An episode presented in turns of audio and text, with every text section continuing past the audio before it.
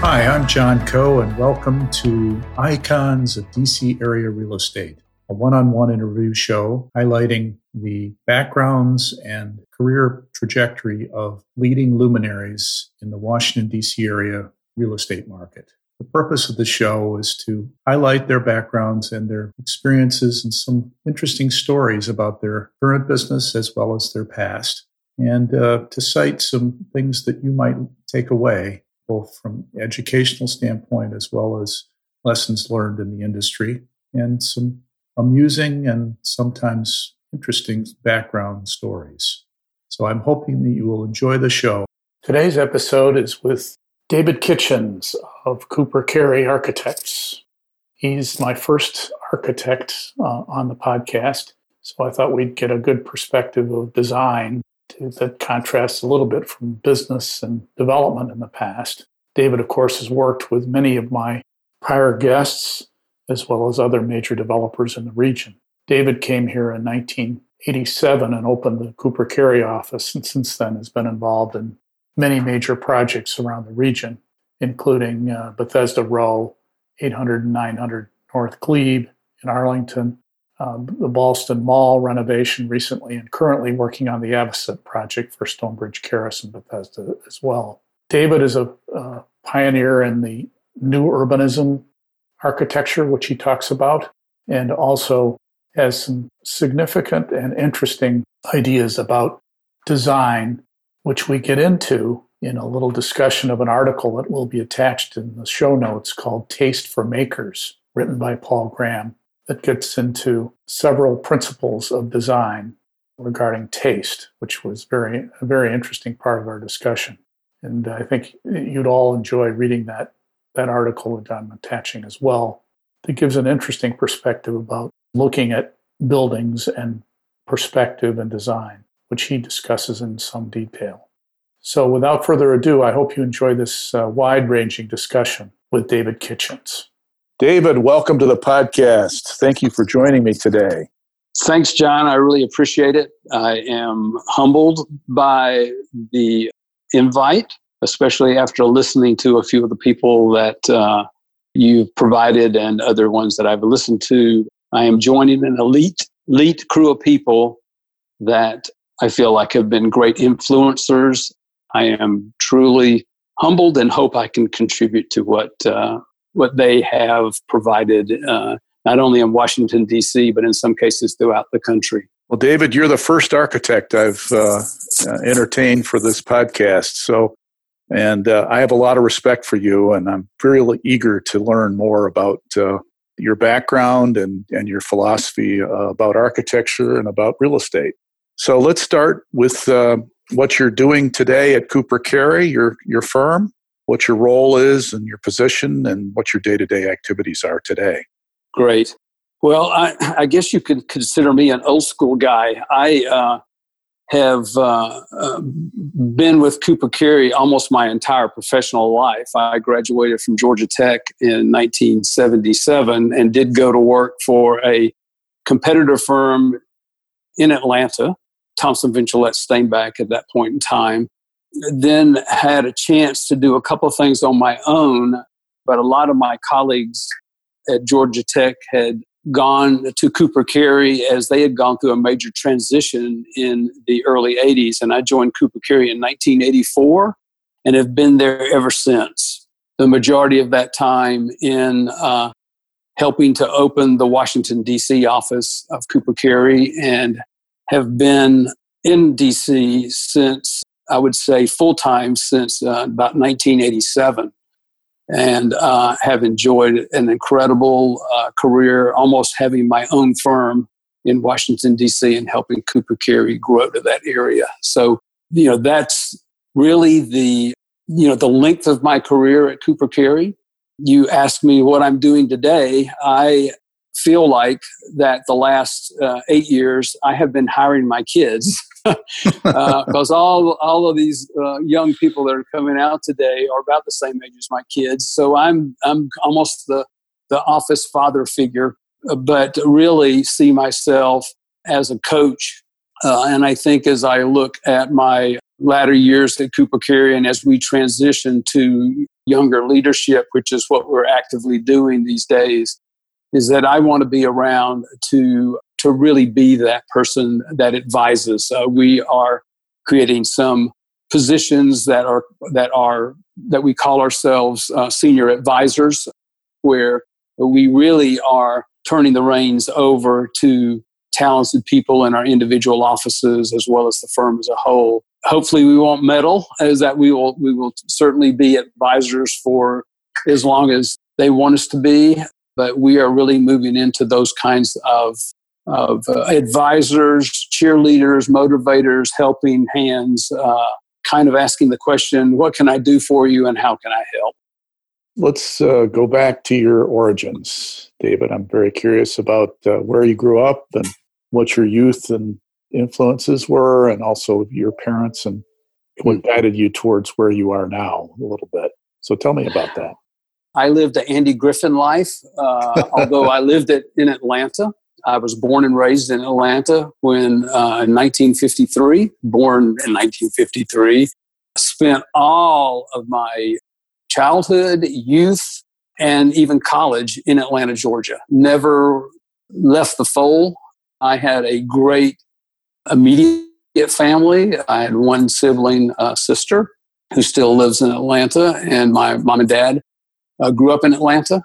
My dad was a his father was a dairy was a dairy farmer uh, huh. right four miles from downtown Atlanta, East wow. Lake Dairy, and I still have glass bottles and uh, cardboard bottle caps from that dairy. And uh, in our mountain house in Helen, Georgia, we have a lot of those artifacts that came out of my grandfather's barn. I never met my grandfather because he passed away before I was born, but I lived right next door. My dad built a house for our family just before I was born. And so I could go spend time with my grandfather right right through the woods and could see my grandfather's barn and, and all that kind of stuff right there. Uh, so I saw a lot of his legacy, even though I never met him. I often was kind of amused by the fact that, you know, the little kids song that you sang uh, over the river and through the woods uh-huh. to grandmother's house I go. Well, mm-hmm. literally from my from our house to my grandmother's house, I was over the creek and through the woods to my grandmother's house I go. Uh-huh.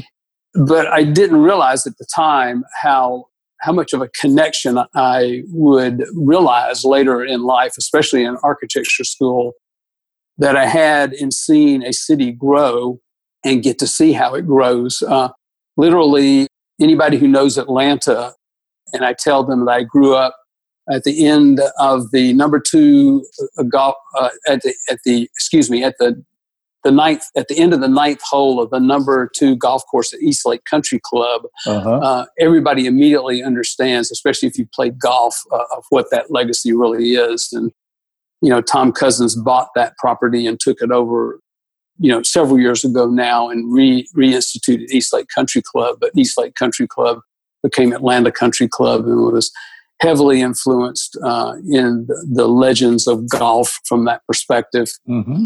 And uh, I can remember the 1968 golf tournament that was the U.S. Open. Yeah, yeah, in uh, in Atlanta, and in getting to see some golfers practice on the number two number two course while they all played really on the number one course. mm-hmm. But you know, a lot of that legacy is there.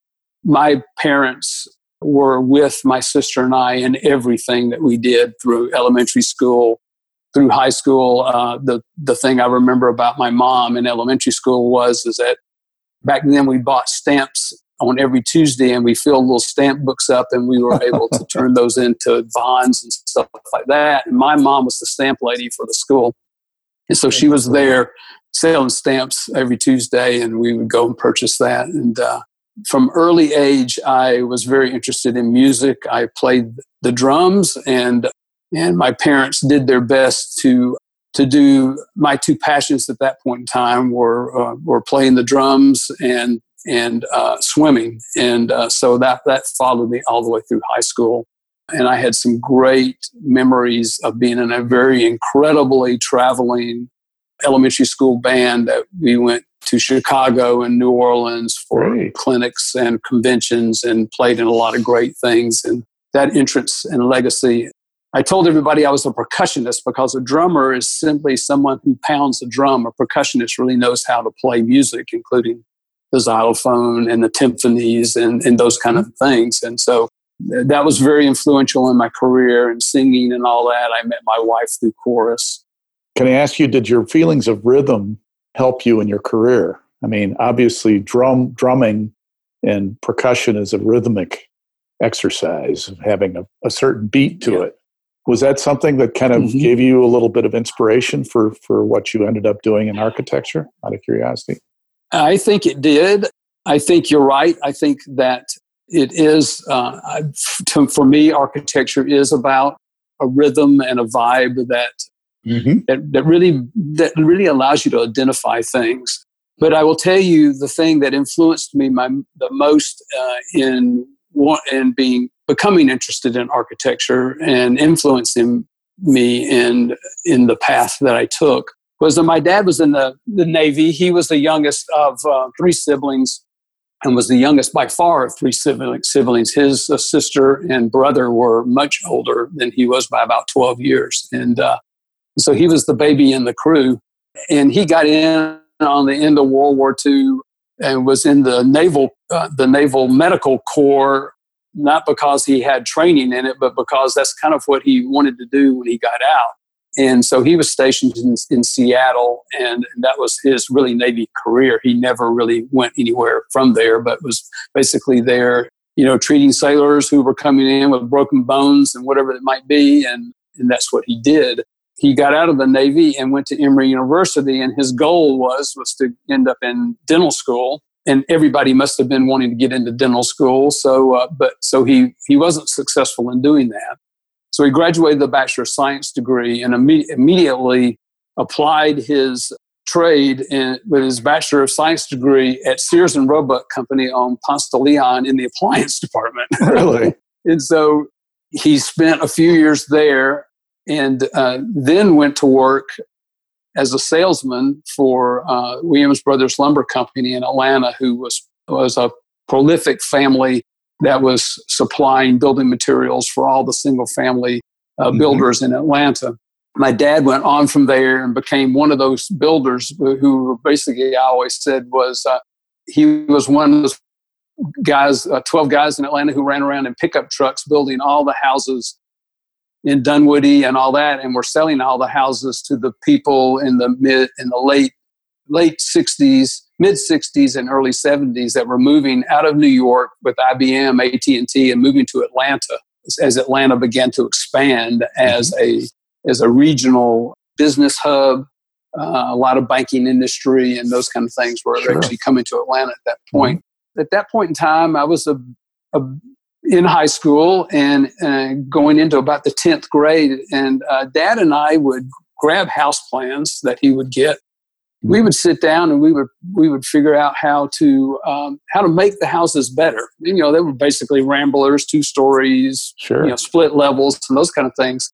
All development back then was basically people who had the in, intuition of understanding where a great piece of property was, and and it was a very much a entrepreneurial kind of a business. Nobody right. had any MBAs. In fact, a lot of those guys who were builders and developers just graduated from high school and just mm-hmm. did what they wanted to do.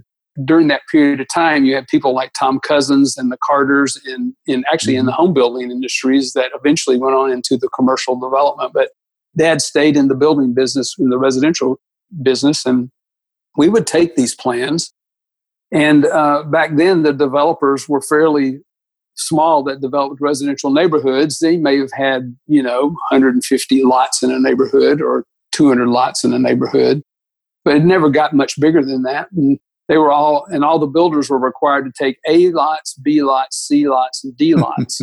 and usually you only had to take maybe one D lot, maybe two D lots. And I told Dad I, all the time, I says, Dad, I says, take some more D lots because we can sit down and we can make these things unique. And they, they become the best houses in the neighborhood because they're so unique. And sure enough, we did some of that.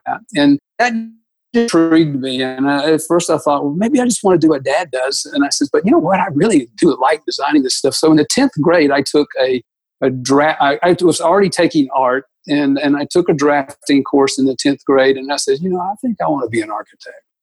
And so I pretty much from then on said, okay, that's what I want to do. I worked summers with dad, and I knew how I learned how to put houses together, and it just it just intrigued me to to look at at that point in time how you know homes were built, how neighborhoods were established, and of course Atlanta was a was a really a a, a booming uh, oh, yeah. community at that point. A lot of expansion. You know, close in farms were being turned into commercial developments and residential neighborhoods, and we mm-hmm. were all in the automobile environment at that point. So I was very influenced by that uh, going into Georgia Tech. But I really had a passion to see how uh, buildings were designed and to learn how buildings were designed. And I would say that the six years that I spent both in undergrad and grad school at Georgia Tech really shaped my career substantially. I really do credit the program at Georgia Tech, which at that point in time was purely architecturally centric. In other words, when you went to architecture school you, there, you went to architecture school and uh, you learned it from the beginning to the end. So what I did was, is I went four years for undergrad, got out there, and could have gone other places to grad school, but uh, I really wanted to. I felt like I had learned how to put buildings together and design buildings, but I didn't know how they fit into the environment. Mm-hmm. And I had a professor at Georgia Tech, Pat Cannell, who uh, we had worked with in undergraduate school in Saving the Fox in Midtown Atlanta. And to this day, I have a, a hmm. chair with my name on it in the Fox Theater because I, I spent hours uh, painting the Egyptian columns in the Egyptian ballroom in Atlanta. But Pat Cannell instilled in a lot of us the importance of preserving environments with anchor institutions that are in these environments and, and neighborhoods and all that. And if you understand where the Fox Theater was in the city of Atlanta, which is today called Midtown, and the institution that it was, you can begin to see how the mid Midtown Atlanta, which includes Piedmont Park, which is part mm-hmm. of the mm-hmm. Cotton States expedition and all that stuff in the early 1900s, that area is probably the most successful area in Atlanta with the Piedmont Park there.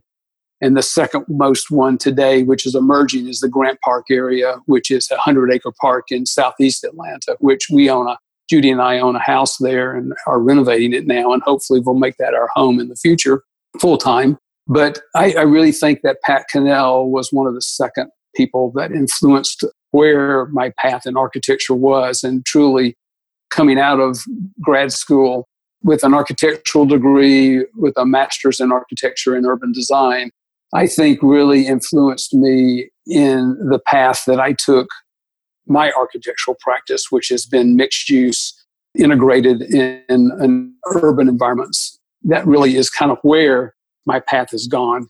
So you clear, yeah, you clearly have a passion for Atlanta, Georgia, and obviously grew up. Your roots are there. Your entire youth, your entire college career, everything was right there in Atlanta. So you really didn't have the the bug to gee i want to go see somewhere else and explore a little bit which is um, interesting. yeah it, it, really is. I, I did spend uh, six months at the École des Beaux-Arts. Uh, georgia tech had a, a six month and a one year study program there and i went over and spent six months there. So i got to see the european influence and that was part of my urban design influence i think. Mm-hmm. um, sure. but you're right. I graduated from georgia tech and Judy, my wife, is uh, five years five years younger than I am. We met in church in the choir. She was a good friend of my sister's, and and she's a nurse. So I graduated with my master's degree from Tech in 1977, and she had a year and a half of nursing school left. And we lived in Peachtree Hills in Atlanta, in an apartment, two hundred dollars a month. I went to work for TVNS for ninety eight hundred dollars a year and worked my butt off were they a, a pretty predominant? But yes, uh, really had big no, firm. Were they a big firm they, in Atlanta were, at the time? They they were one of the larger firms in Atlanta. They were they were probably about ten years old at that point. A very Tom Ventulett was the designer. Ray Stainback was the technical person, and Bill Thompson was the manager. It was one of those firms on a three peg stool. We were going place. It was going places. I learned a lot there, and it enabled me to practice my mixed use architecture because we were finishing up the Omni International Hotel for Cousins, or Omni International Center, which is now CNN Center, and it was one of the first I would call integrated mixed use. It had retail, it had office, and it had hospitality in it. And it was right next door to the downtown basketball arena, which was the Omni. And, and so I got to work on mixed use coming right out of college. And that really was my passion. And I felt like that in the downtown Atlanta environment, that was kind of where everything was going to go. But but the other side other side of Atlanta was is everything was growing out because we had the perimeter, we had all the malls all the way around the perimeter. So Atlanta was a city early on that had two faces. And from a design perspective, in my mind, they chose the wrong direction. They chose to go out instead of instead of deal with their downtown at that point in time. That was, was that your that perspective the, then? Like I said, was that your perspective at that time, or did, did that evolve? I was bothered by it. Yes, I was bothered by uh, even at that point the fact that we had all of these satellite elements growing outside of the downtown core. Uh, maybe I didn't realize the ramifications that early, but but I was always a kind of a downtown person. Wanted to see the downtown core evolve and to and to grow. And and I, I did think that that we were struggling with with a with a dual identity at that point. Atlanta was. My opportunities in practice afforded me to kind of realize that my intuitions were correct. Interesting. So you were at TVNS for how long then? Uh, three years. I was there until I was became registered. I would have been there forever, but always been a strong, strong person of faith, and my uh, attitudes of of service and servant leadership both spiritually as well as socially, have always been pretty strong. And so, um, grew up in the church. I would say our family took us to church every time there was a possibility to attend attend church. And, and as I have grown in my um, thought about a community building in those cases, our culture is in, in many cases has lost the opportunities for community. And, and I tell everybody is that really I had always found my community and my faith community and had found people to, to build long term and sustaining relationships in that manner. And so faith was very important to me in my early professional career as well. And lo and behold, I had an opportunity. Uh, we attended First Baptist Church downtown in Atlanta, which was uh, Charles Stanley was a noted pastor in the Southern Baptist environment, had a very large church in downtown Atlanta. And I got an offer to come and plan their urban expansion in Atlanta. Hmm. And we went all the way through.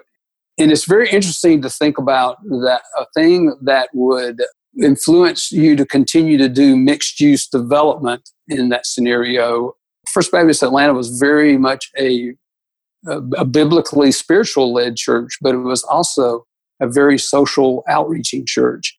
And so they had lots of different ministries, uh, and they had owned a large swath of property Atlanta for a long period of time around Fifth Street and Georgia Tech and all that stuff. And they used that to begin various ministries from that standpoint. So I got to design not only some religious facilities, which ultimately was sold to AT and T, and they actually moved out to the perimeter, which was unfortunate. I didn't like that one bit. But to make a long story short, I actually left TVNS to go and start my own little architectural firm that was connected to the hip with the First Baptist Church of Atlanta, and did some things based on the connections that my dad had with small developers in Atlanta for about three years.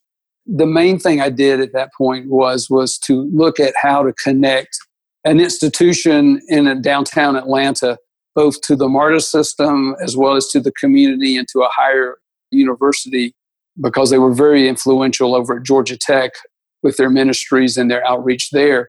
And so I got to do both an urban design plan. And by the way, First Baptist Church was only like three, well, it was actually probably two blocks away from the Fox Theater.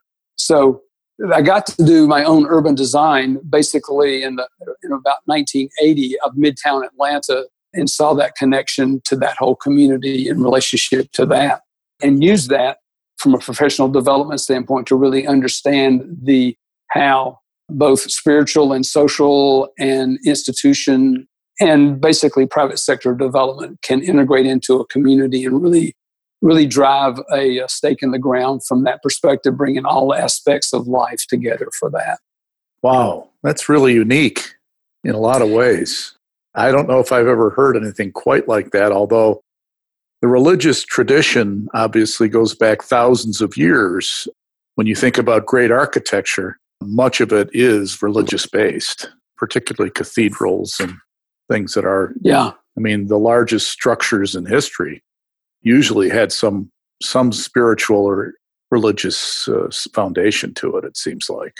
Yeah and yes and i think that if anybody who goes over to, to Europe to study architecture, you can't stay away from the great cathedrals. of course. uh, because there was. You, you look at the Renaissance periods and all those kind of things, uh, it really is all about that. And when you consider you know Michelangelo and and all right. the other Leonardo da Vinci that came out of they were influenced by all of that stuff. But even pre-Christian times, when you go back into Rome and, and mm. Greece, and these were all to, to devoted to the gods, and then you go to Egypt and you see the faint great pyramids were all uh, dedicated to the religious beliefs of the of the peoples at the time, and then you even go to South America and see some of the the Incas temples mm-hmm. there, the Incans and the and the Aztecs and, and all have religious fundamental yeah. backgrounds. So yeah. to me, the, the almost the origins of architecture some, come from religion, which is interesting to some extent.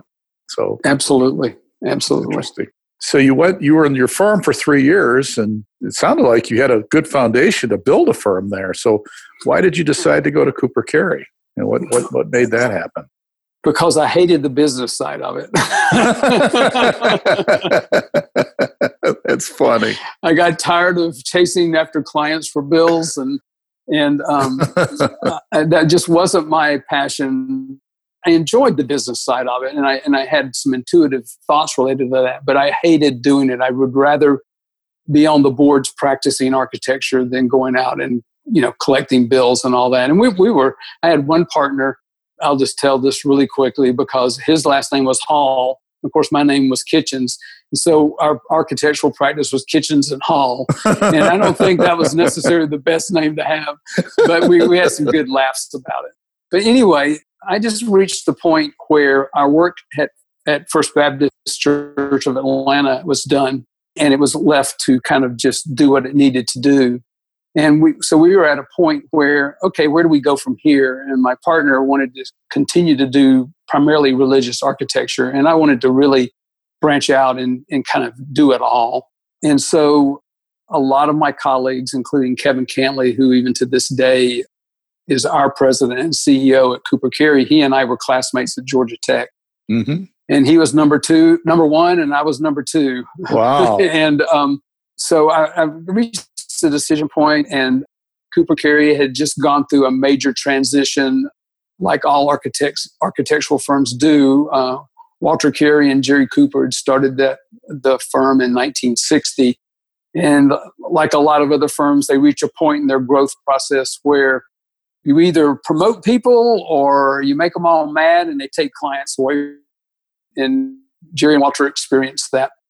Was it founded in it Atlanta? David? Started in Atlanta. Yeah, yeah uh-huh. it was. Okay. Mm-hmm. I'll tell you about that history in a little bit as we kind of get more, maybe more into our firm's philosophy and how that rubs off as my philosophy as well. But I think that Kevin and I had talked a fair amount, and although had lost connections because he had gone his way and I'd gone my way after we graduated.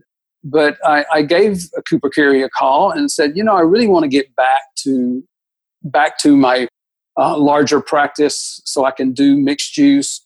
And uh, they were getting into that. They were thinking about that. And so I went and interviewed, and they said, I think we'll take you. Uh, really joined Cooper Carry in 1984. We had our first child in 1984, uh, Benjamin, and first of four. We had had him as our first, and then we had three girls following that. So I joined Cooper Carry and was while they were doing multiple use. Primarily, we were a suburban office firm, but we're doing work for some very incredible development institutions, including, you know, IBM Real Estate Development Group, uh, Prudential's Interstate, uh, you know, Real Estate Development Group, and they were building buildings for themselves. Mm-hmm. And then they wanted to be near hotels because they were all their employees were traveling. And then as they were traveling, they needed a place to eat and have their daily needs met. So retail was nearby. And so we started doing what we, what we called at that point in time suburban mixed use development. So we were doing work for Prentiss Properties and Carter and Associates, both regionally and somewhat nationally. And then we were starting to do work for Simon and Taubman and others from a retail standpoint. And then we were hooking up with Marriott and others for uh, hotels. And we were also doing work for Jim Rouse. And uh, I got connected with Jim Rouse, and we were doing stuff in Columbia for them and up in Baltimore for them.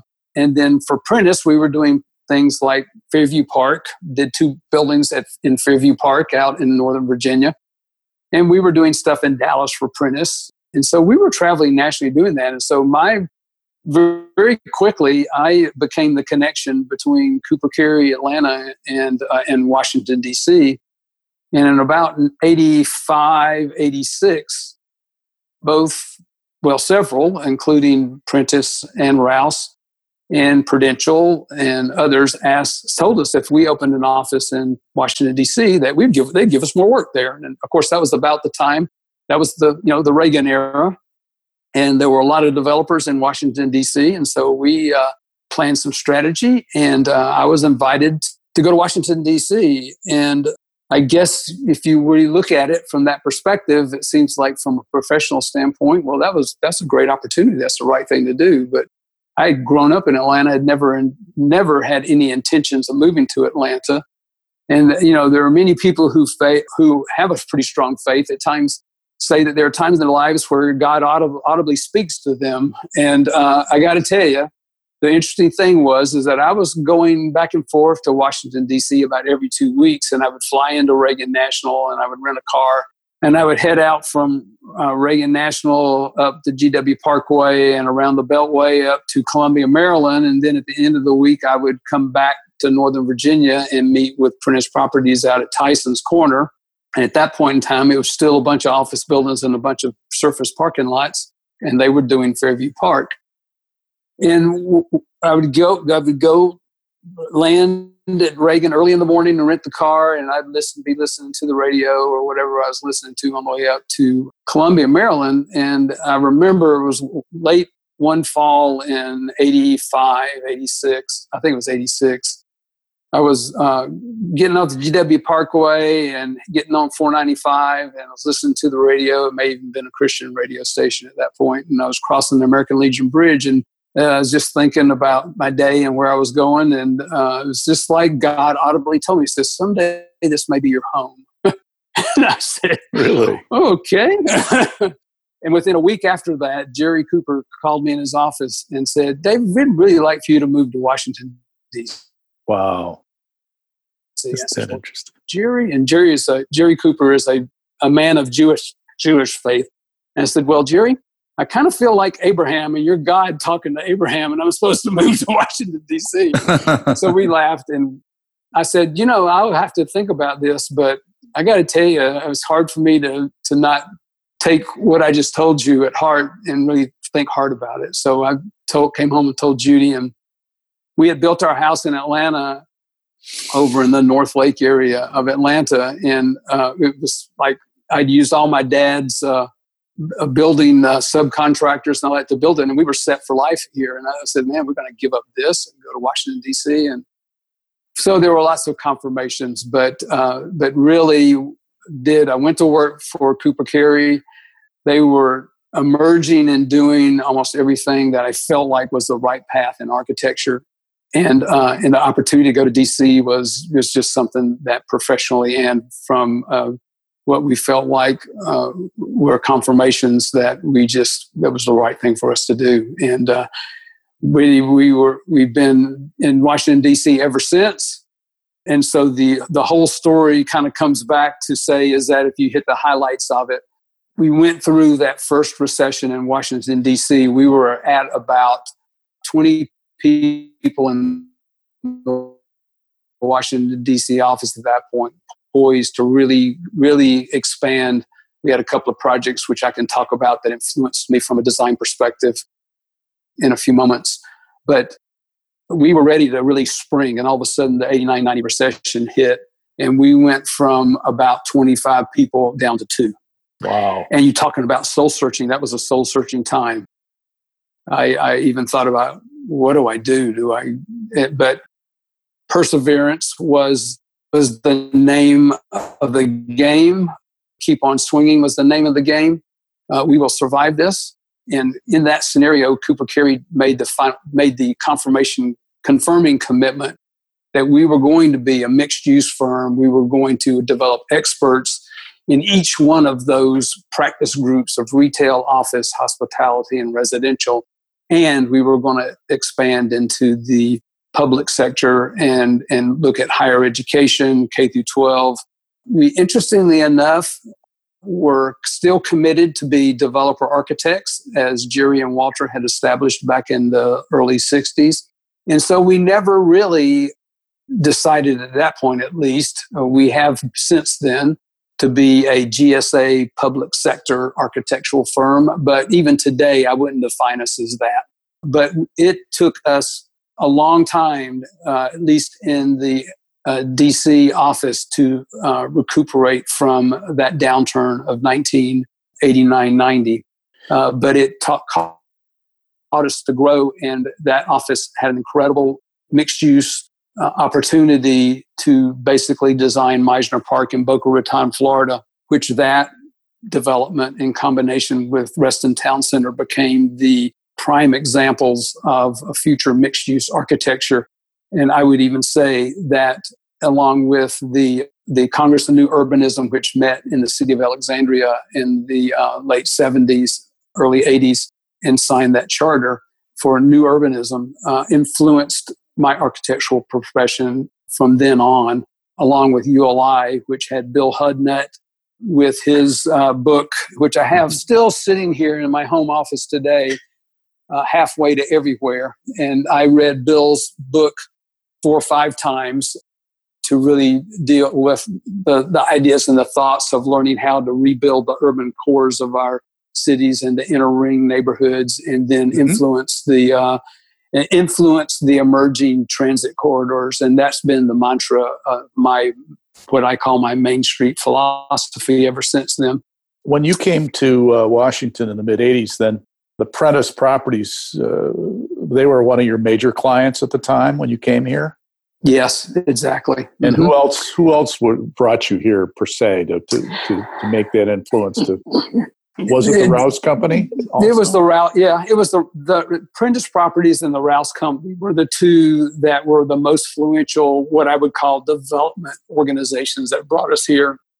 We had the Prudentials of the world and the Equitables of the world that were doing work, real estate for their basically for their for their corporations that sustained our office development. But really, the two organizations that influenced me the most from a professional standpoint were those two organizations, especially Jim Rouse and what he was doing up at Inner Harbor and in mm-hmm. Columbia, Maryland. You know, I think that especially Jim Rouse, Prentiss was still mainly an office building developer, but they were doing these office parts that had multiple uses in them. They always had a hotel in there, which had a little bit of retail and that kind of stuff. And so we had kind of hooked our wagon to that. And we had several developer clients, uh, Crocker companies down in Florida uh, that we did Crocker Center with, which was cited by ULI as a major example of mixed use, employing retail, office, and hospitality together, even down there. So those were all influences uh, in our practice. And we actually went on with Tom Crocker to do Mizner Park in Boca Raton, Florida. And if I had one particular substantially differentiator bet- from between Mizner and Reston Town Center is that I would say is that Reston Town Center still hung on to the ring road mall model. Uh, in that, if you look at it even today, it has the ring road around the mixed use, and it's only now beginning to go outside of that. And we really looked at it we really looked at mixed use development more from a new urbanist perspective in that it was a main street perspective where you looked at integrating it into the surrounding community that existed and that mizner park was basically a dead 36 acre uh, mall that had been interestingly enough taken over and closed by the rouse company who built the mall out on 95 and so Boca Raton, the city of downtown Boca Raton, was trying to reclaim their downtown, and they purchased the 36 acre strip mall. And uh, our design, along with Tom Crocker's development and Teachers of New York, were the, the investors in it, won the competition to develop Mizner Park, which became an integrated uh, retail institution with a uh, museum, Boca, Boca Museum of Modern Art, it had residential, it had office, it had a Jacobson's department store at the time, and a six acre park connected to it. And it really was part of a 25 block downtown Mizner Park, Mizner addition to Boca Raton, Florida, which is still sustainable today and uh, really has put Boca Raton on the map from, as a Florida sustainable city. So we went on from that, and we, we were doing that project in the midst of the 89 90 recession went on from there, and our office hooked up with Federal Realty and uh, did Bethesda Row, did the planning for um, for Shirlington, and did the planning for Santana Row in San Jose, California. Sure. Uh, and then today we are doing stuff for Federal Realty. Talk about how you how that yeah. relationship developed. Federal's chairman was an interesting guy at that time. Steve Gutman. Steve Gutman, yeah. Yeah.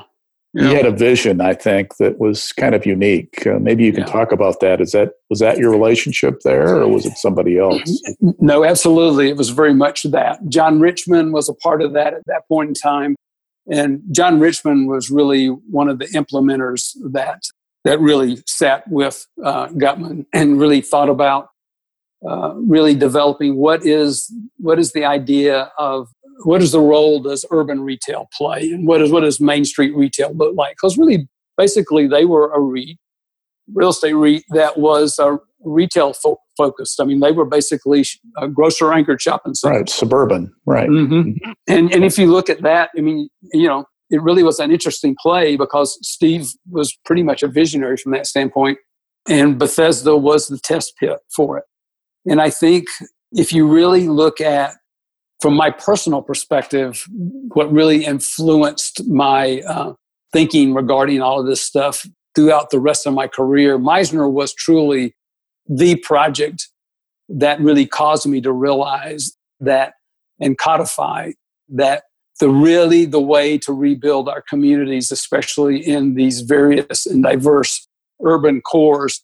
And it doesn't matter whether it's a first tier city, a second tier city, or a third tier city you've got to establish that connection to community and that integrated element there. And, and if you really look at both Mizner Park and you look at Bethesda Row, we did a lot of study in the environment, the influential environments around uh, the subject site before we even started designing the site itself. And so, you know, everybody in Washington, D.C. knows Bethesda Row. And so you can envision the fact that for us, as we looked at that, the surrounding single family neighborhoods were very important to us because at that point in time, in the early, in basically 1991, when we started planning Bethesda Row, it was really still a suburban office market. Uh, the core itself was basically all commercial, and uh, mm-hmm. uh, in it, but it thrived off of the fact that it has some single family neighborhoods that had an incredible demographic around it and that's what really was was fueling what was the, at that point in time the uh, the um, Bethesda Triangle, which was basically all those restaurants up in the right. northern side sure. of, the, mm-hmm. of Bethesda, which were melting down as far as the, as far as the restaurant scene goes at that point in time. But Steve had this view that that retail could be beyond uh, food and beverage from that perspective, and that it could be a neighborhood serving retail environment as well and through the Miller Company, who owned the property around the parking garage that was built in the middle of that block down there, Steve and his crew really took a whole new attitude of what a grocery anchored shopping center could look like. And that's really what it was because it had giant food Giant there, food, right? and which was a really small giant. And there was basically industrial because it had a concrete plant, a lumber yard, and all that stuff. And because it was on the railroad line down there, and um, they had just closed the, you know, just closed that railroad line down maybe five years, you know, prior to that, mid '80s, and that was becoming the Capitol Crescent Trail. And so you look at those combinations of elements there and, and take the philosophy of looking at your external influencers from an urban design perspective before you start the architecture, you really begin to understand what the essence of community is. Those neighborhoods were vibrant. Those single family neighborhoods were incredibly vibrant. But Bethesda lacked its heart because it was strictly built on a developer oriented office market did have transit that was emerging and, and really was a connecting point. Uh, and we saw that as a valuable influencer because you had the elevator that was kind of connected into this, what would eventually today be the southern platform of the purple line and the, and the red line. And the Bethesda to Silver Spring trolley was emerging at that point, and the Capitol Crescent Trail was there. So all of a sudden you realize, okay, what's the 100% corner? Well, it's right there at Bethesda Avenue and Woodmont Avenue. And so that's why Barnes and Noble was located at that corner at that point in time, along with the small little urban fountain. And we believed that the streetcar was going to be right across the street and it was going to be a cool turntable right there. And we made a, um, a, an anchor entertainment venue, which became the Landmark Theater at that point. and we were going to put office on that corner, and we were going to do retail and other things. And and uh, the master plan, uh, Steve Gutman spent trying to get the Montgomery County parking lot across the street from Barnes and Noble to put residential on it. Lo and behold, ten or twelve years after Bethesda Row's got got really going, the county put it up for uh, for developer competition, and and and that's what they put there. So we saw that the combination of what was at that point in time the streetcar, the southern entrance to the metro station through the elevators and possibilities and those kind of things, and the Capitol Crescent Trail coming together. That was the hundred percent corner of that particular development. That, along with the um, the parking garage and the benefits of having that parking garage in the middle of the block and being able to surround it, it made it very easy to do a grocer anchored environment without any having to build any parking. And then, of course, we really wanted to move the giant grocer across across the street to where it is today and put residential on top of it, but the community wouldn't have it because they didn't want to see residential on top of that kind of stuff. And it was even hard to put the residential at the western end of where the um, giant left. And uh, but today, if you really look at it, and we worked on Bethesda Row for 12 years before we kind of got to the final phase on it. And uh, it was really a systematic putting together of a community at the southern end of Bethesda, which really is influential. And I think, obviously, as you look at it today with the purple line and the red line all coming together and having that platform along with the Capitol Crescent Trail, that is ground zero in Bethesda today. So your client there was federal, hmm and subsequently now other developers have gotten active in that immediate neighborhood, including Stonebridge Carras hmm and uh, PN Hoffman, and currently, obviously, the the Carr Carr properties with their major mixed use development that leads into the the trail Correct. and it actually over the top of the trail and the, the air rights, et cetera, there. Mhm. Um, are you involved in any of those current projects? Or We're we're involved with the Avocet project with Stonebridge. Yes. hmm explain that And- one a little bit. Where is that located? That sits right over the uh, right over the the tunnel, just like a lot of the other ones do. But it's on the east side of Wisconsin Avenue. It's on the old police station site. Right, right. Very tiny site, right there at uh, what is that Montgomery Avenue? I think it's the cross street Yes. along Wisconsin, and it's right across the street from another county parking garage. That's an interesting thing, and is that very tiny site. It is uh, interesting, and I think from a standpoint is that does not include residential, but it includes office and it includes hospitality. It has a a Marriott hotel that is connected horizontally to and and is wrapped by the office building. The office building is the taller of the two structures, and the hotel uh, joins the office building at its core. It has its own elevators as well, but then is is wrapped over the and the office building is wrapped over the top of the hotel, and it works with the hotels that already exist right there in that particular neighborhood, and kind of almost like a cul-de-sac back in there. It's very interesting because I think that you know that is probably the smaller of all the projects if you look at you know the jbg headquarters that's there now and the CarrAmerica the Carr excuse me not CarrAmerica the ali Carr project wilson they call it the Will, yeah yes. mm-hmm. that's mm-hmm. the huge one uh, for mm-hmm. sure mm-hmm. and then you've got the marriott headquarters right up the street which is you know several blocks north but i think that the the avocet which is which is stonebridge's development. We're doing several developments with them right now. One in Alexandria at, called uh, Carlyle Crossing, which is at the Eisenhower Metro Station. But the Avocet is interestingly is that it follows a pattern that we're seeing emerging about how mixed use works in the short environment of uh, Washington, D.C., where buildings can't stack themselves on top of each other to create mixed use. They have to be joined horizontally.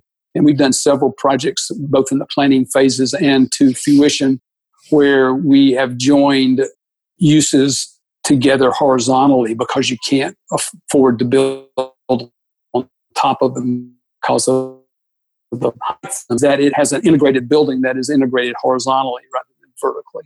Any other um, examples of you know projects that are, are kind of showing you demonstrating Cooper Carry's unique capabilities and uh, design philosophy that you can cite in this area? I'll move to kind of the hospitality realm here for a minute. Sure. Uh, mm-hmm. Because we've seen a lot of, of development go in in the hospitality industry where you have the dual brand concepts where mm-hmm. we'll mix a renaissance marriott hotel along with a homewood suites or a or, or a um, residence inn uh, in order and they'll share a core and they'll share an environment there. We say in many cases that we do these kinds of buildings where we expand the value of, of, a, of a particular real estate use from a perspective by expanding uh, their brand product in, in a co-location from that standpoint.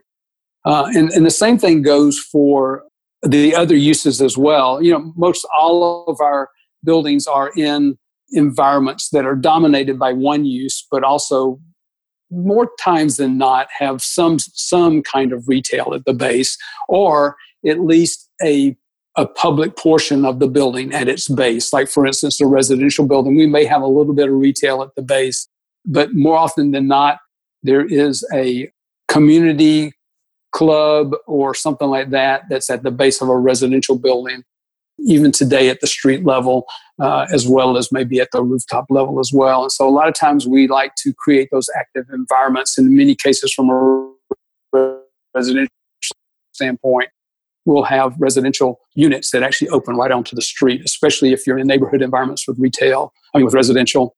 Uh, that aren't normally retail environments. I think the biggest mistake that you see a lot of public jurisdictions make and you saw it in Arlington for sure, is that they said that you had to have retail at the base of buildings, and it wasn't really the case. And so you had retail sit there for months and years and never leased up.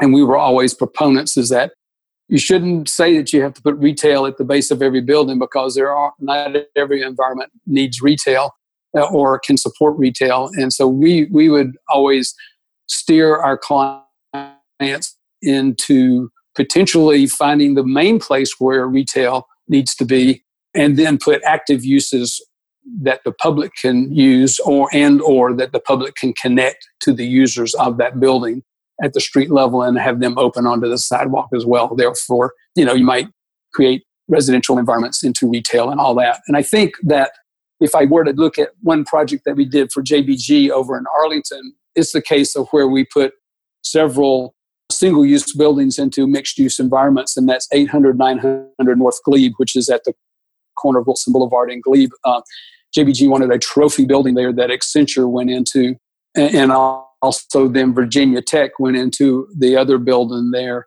That building uh, was designed to begin to create and hopefully close, and I think you can see it today as the other developments grown up around it at the corner of Glebe and Wilson. We really wanted that building to to come to the corner and to begin to take a very auto dominant environment there and begin to make it still somewhat of a busy urban environment, but still an urban environment that would be complemented with other buildings that would be encouraged to do the same thing.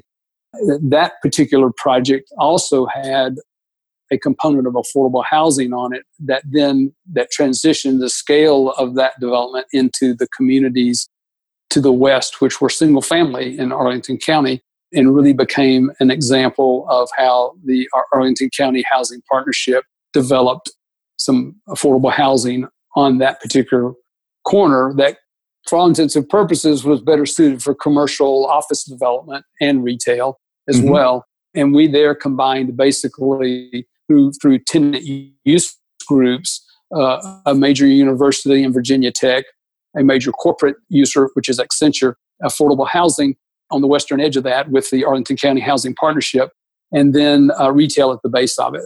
And so I think that was a g- good example of looking at the western edge of Arlington County, which was auto dominant, was the suburban part of Arlington County, even up until probably about eight or so ago and and really began to help transform that into more of an urban environment. And then from there, most recently, we are just had just finished up a year ago the transformation of Ballston Mall, which was started with Forest City and ended up with Brookfield, and that now is contributing to that community as well, where we were able to take that that basically one of the first malls in America that was it was also outdoor and had a parking structure associated with it in the 1950s and just turned the heck inside out on it and really transformed it back into a urban uh, mixed use retail facility that also has uh, the office buildings that have been added to it uh, with Bernstein doing part of it uh, in the about what about 10 or 15 years ago probably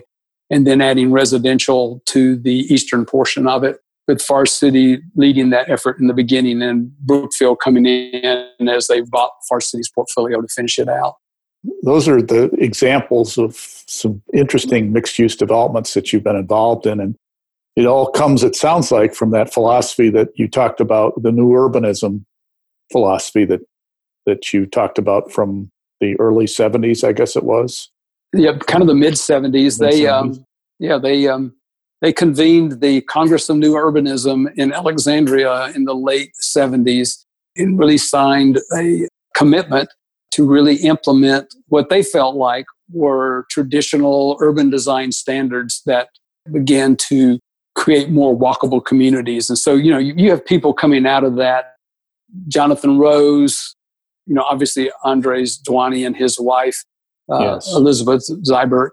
And uh, then you have people like that really expanded on that effort from a from a from even a an urban real estate market perspective, like uh, Chris Leinberger, who has really done a lot of research in mixed use development now and the real estate value of mixed use. And so it really was that.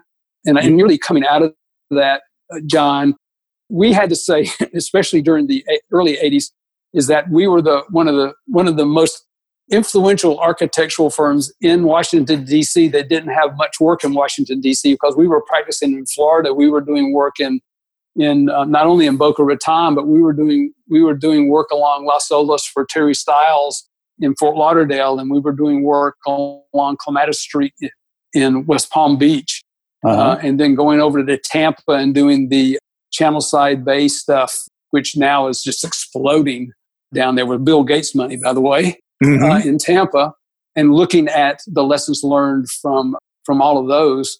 I, I looked up and I I really said, I said, you know, we're we're we still struggled at being sustainable, especially in our hometown. And we did we were working for Federal Realty, but they were they were rightly they were retail developers, and and they quickly determined that they could not. They, they had to partner with people in order to do the residential and those kind of things and, and they and they did that for the most part as they went out and executed Shirlington and executed uh, their work at uh, at Santana Row. And I, I, looked around and I said, you know, we're not working for some we'd lost contact with, and we're not working with a lot of the major developers in Washington D.C.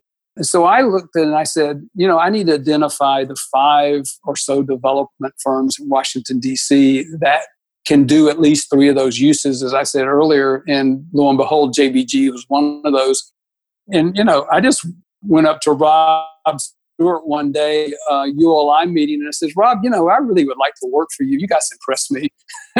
and, and I, and I told, showed him what we did in Boca Raton and all that. He says, come see me.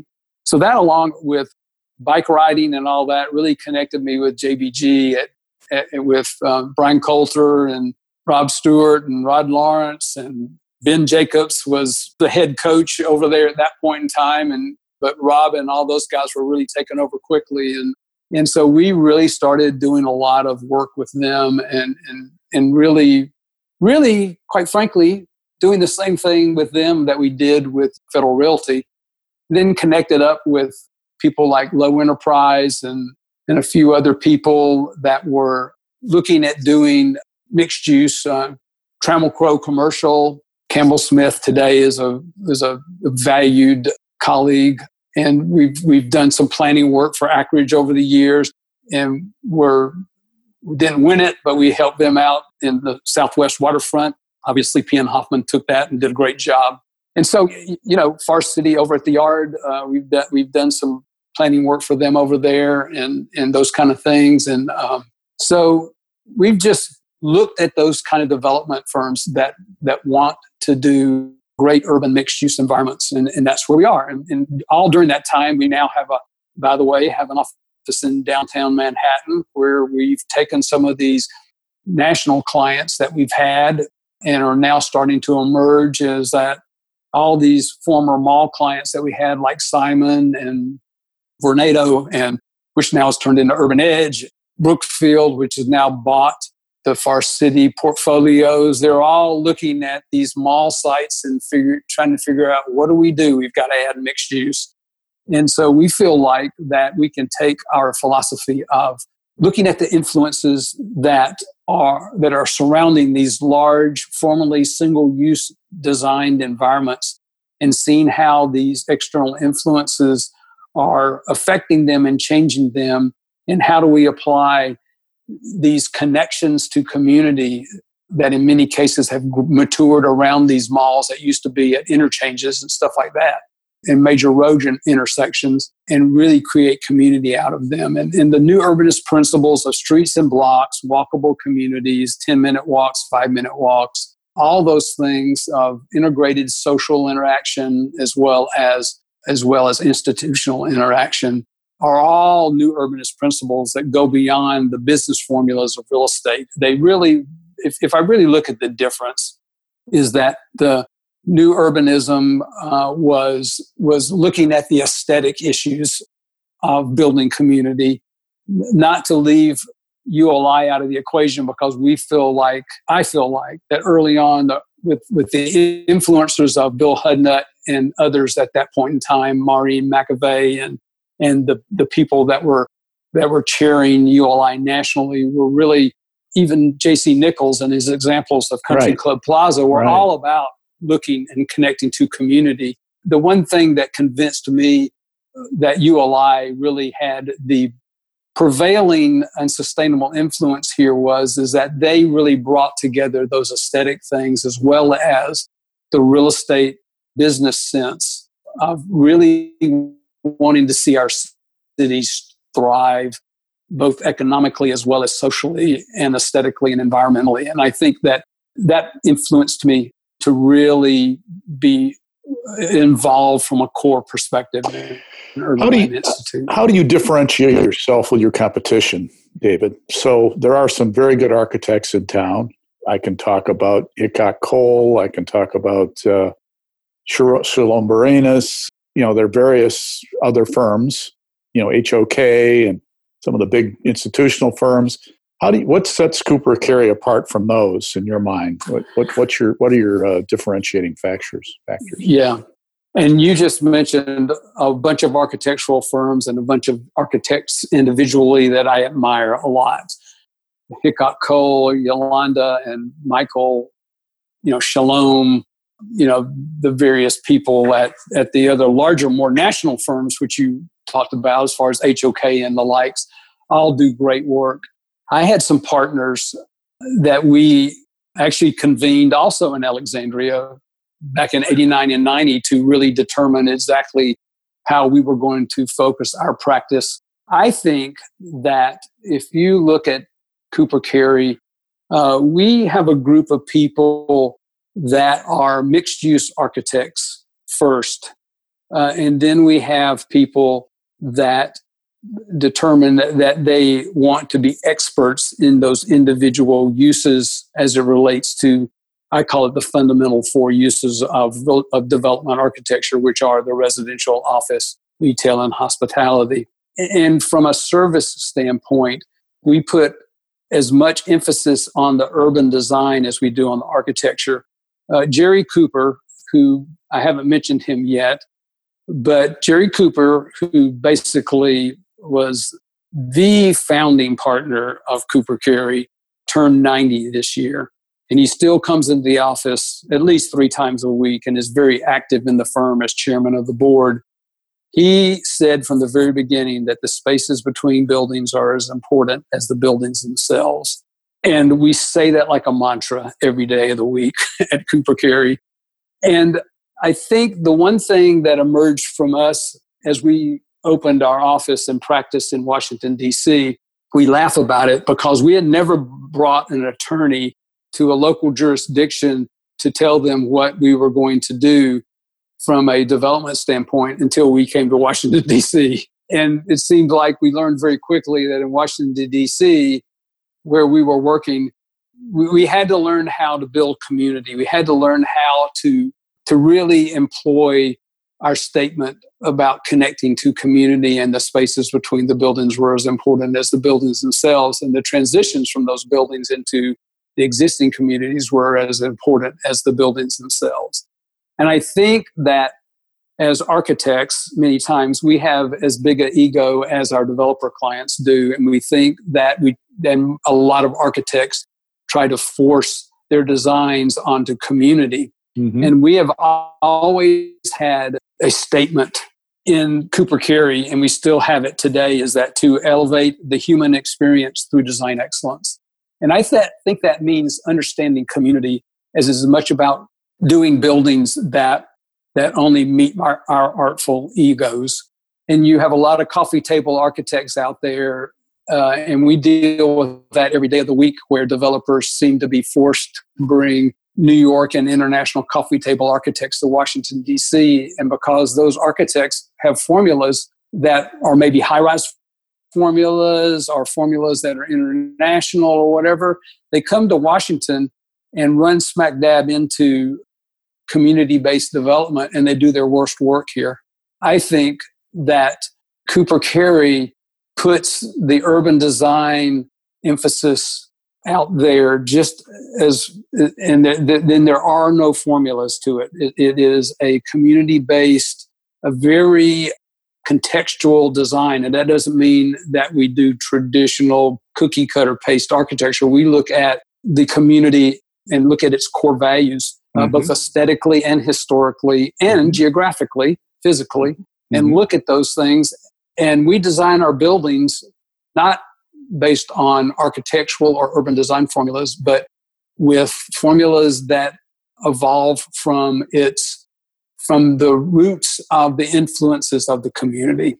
And I think that's why many times you see us doing some of our best work in those fine grained communities like Alexandria, Falls Church, you know, even in places like Georgetown, where the grain of the architecture is much finer. Well, you also have character. Grains. You have existing character that you can work with there. Yeah, that's um, correct. Downtown Bethesda, when you did that, you had to create your own character there a little bit. I think. Correct. So um, Correct. Um, there wasn't really an existing, you know, format that you've established there. So there was somewhat of a de novo thought process. It seems to me there. Uh, yeah, right. The other markets you talked about. Yeah, and in fact, it's really funny because I think the only parameter that Steve Guttman put on us was is that he kind of liked the factory like Chicago style, and so if you look at a lot of the buildings that we did there, it has that fine grained masonry material mm-hmm. combined with the fact that a lot of what we only had to work with there, except for a, two or three of the buildings that are the mainstay buildings there, uh, it dealt with tenant retail tenant storefront. Mm-hmm. And so in that case, the individual brand and allowing the tenant to build the brand and its identity at the street was a major uh, influencer in determining what the difference between Main Street retail is from mall mall retail is. So, so he pointed to Chicago. Brand. He yeah, pointed he did. to Chicago, he, like he Michigan pointed, Avenue. Was that was he thinking about, or what? What was he thinking about? The whole warehouse style and the and the factory style stuff of Chicago, not necessarily Michigan Avenue, because Michigan Avenue has a pretty large brand from that standpoint. I mean, you've got flagship people there, right? But I do think that he took Michigan Avenue from a standpoint of is that even the little retailer needs to have its brand statement on Main Street. So mm-hmm. if you if you look at traditionally, and Bethesda is a great example of this, is is that we allowed a heck of a lot of freedom with the retail storefronts on, at Bethesda Row in that every retailer can kind of have its own design. Mm-hmm. And we didn't tell them what they had to do, but we did tell them what made great brand design, and what made great entry design, and what made great show window design. But I think that differentiates us is that we look at the urban design as just as much of an important factor, and we have for a long period of time. I think that's why we have always been very good and we, we have a great reputation of being able to work through entitlements with the local jurisdictions, especially in Washington, D.C., and being able to build that consensus with our development opportunities there. So let's kind of look at the uh, issues that we're dealing with today with the COVID 19 crisis and and the obviously over time your firm among others have you know been really focused on urbanization the transit oriented design development activities and the developers in, in washington and around the world have focused on urbanization and obviously the demographics have followed. So, well the demographics led it to some extent and the millennial generation is very attracted to the urban environment and being close and social et cetera et cetera. With this crisis, we all think that eventually, once the, we have a, a vaccine, that things will go somewhat back to normal. But I don't know. My gut tells me that it, it won't. That this is a crisis that's going to have pervasive effects on society, at least for the rest of my life, and perhaps for my children's lives as well. So I'm curious what your perspective is and how this will affect design going forward from an architectural perspective in your thinking. Mm-hmm we were already living in an environment somewhat driven by our kids, meaning yours and our kids, the millennials. You know, my kids are, were born uh, over a 10 year span of time from 84 to 94. And they're all out and about now and doing their thing. At least an example of mine, they're in three very different environments. Uh, I've got a a son and a daughter-in-law with two grandkids that live in LA and they just bought a house in East LA and they are LA urban poor. but they're living close to the environment and with, with, their industry and they're with and all that and that's great. I've got another daughter that's kind of at the other end of the spectrum that lives with her husband. She's a physical therapist in Raleigh, North Carolina.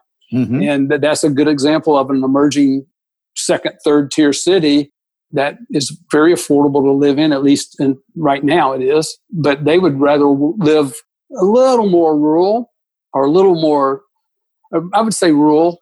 They, they like, she likes horses and they have some horses and they want to live out from downtown, but they can connect very close to Raleigh by eh, which they like that urban, urban environment to be able to go to from that perspective. And now, most recently, I've got two daughters, one that lives very urban in Atlanta, Georgia, and works at Grady Hospital downtown. Mm-hmm. And she's an urban pioneer, and the the other daughter and her husband live out in Douglasville, and but in a very much connected kind of new urbanist environment out there. Mm-hmm. And then we hope to get back to Atlanta and live at Grant Park in urban downtown Atlanta. Mm-hmm. And uh, because I'm in my old age, whenever that might happen, I want to be very connected to a downtown environment. And I think that we have this great collision. Uh, we already had this great collision of the millennials wanting to be in where the action is, uh, whether it be in in an integrated environment, no matter what, and then uh, us older people, a lot of us didn't want to be taken out of that environment and they wanted to have that connection. And um, we may not want to live in an urban high rise, but we, we want to be connected to that environment. We were already moving in that direction. And those environments were emerging, better environments were emerging, were pervasive in all of those uh, environments, whether it be better designed suburban environments, better designed close in urban neighborhood infill, or downtown cores. I think we were already moving in that direction. And I think that for good reason, we had, in Atlanta's a good example. The rubber band had it stretched as long as we could in these single use environments, and it had to snap back. If not, we were going to break everything. And I think Chris Leinberger and other people that are researching that are proving that out is that, you know, all these walkable communities are springing up everywhere. Some are better than others, some are more suburban than others, but they still allow us alternatives to having to live with the car. Technology is going that way as well. So we had these influences already.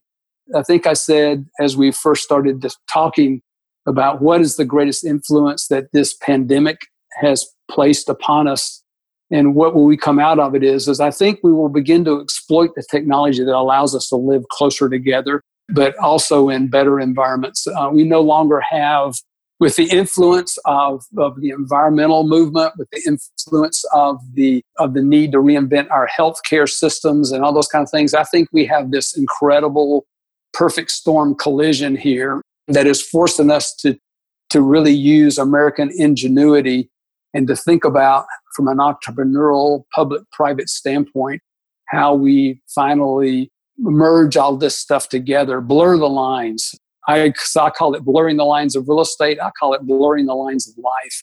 And I think we're going to be doing that. We may still do a lot of the same things that we've done coming out of this pandemic, but we're, we're certainly going to look a lot different. And I think it will be more blurred. I think that you and I will be learning to, instead of going into a doctor's office to have our physical done, we will do it right online. Right. And uh, we won't have to spend an hour going to the doctor's office. We'll just do it right online. If we have some complication or something, we won't go to the hospital. We will go to the local community outpatient clinic right. and, uh, and get it done right there. Let's run through the uses real quick, just quickly. Go through each of the uses and talk about what your thinking is with regard to some changes that could be uh, coming up. So let's start with the office market because Washington is a dominant office market. How do you think the office sector is going to change with with result of this uh, from a design perspective? I think you're going to see more co-working environments rather than single large corporate office buildings. Not to say that you won't have build to suits.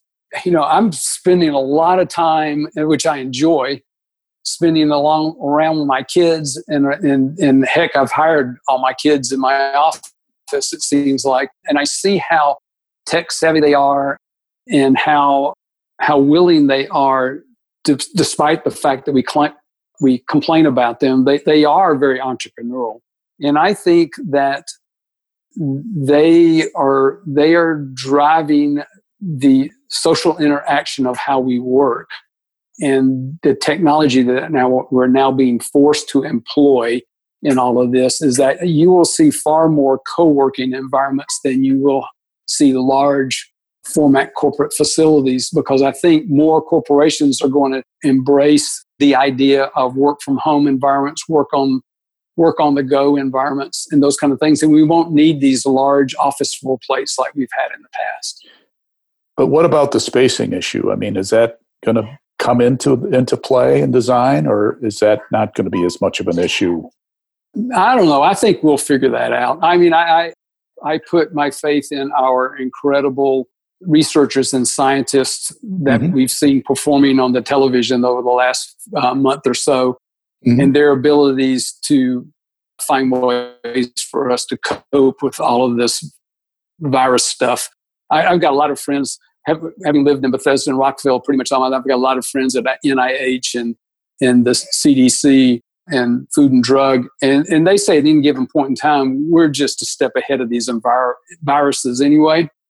You know, I believe that this was an, an incredible accident that originated in China and that and that we've got to be learn to be more careful about that. And i think we in america are more careful about it. That doesn't mean we're not susceptible to it but i, I think that we will be back to to be being uh, doing the important social networking things uh, and, and, i'm not throwing the baby out with the bathwater in the office environments we talk about constantly is that it's important for us to be together as architects and other people in order to collaborate and think. I just think we're going to do it in far more flexible environments. Interesting. If, if you look at these companies like Accenture and Deloitte and all that, they they spend most of their time in their clients' offices. Yeah, it's plug and play and, for them. Yeah, right? you know, mm-hmm. and, and I think that it can be plug and play more so for everybody. Right. In many cases, and look at it from that perspective. In retail, I think we've seen uh, obviously change, dramatic change over the last, say, 15, 20 years, regardless of what's going on currently. Seeing Neiman Marcus filing bankruptcy yesterday was, mm-hmm. was an interesting news. I didn't start my career, but early in my career, I was in regional mall development myself. Yeah. So, uh-huh. you know, and my dad was a was a retailer, a large retailer, the department store. So I have that orientation and it just it, it just is incredible to me to see what's happened to the department store environment the regional mall environment and uh, you know retail in general other than the grocery grocery the practical side of retail which yeah will, will yeah. never the daily living stuff never mm-hmm. change really but uh, the whole fashion industry and the whole point of sale shopping has mm-hmm. changed and so what's your feeling about that and is the crisis today have impact on that long term, do you think? Or is that just one of the other factors that, that you're dealing with in the retail sector?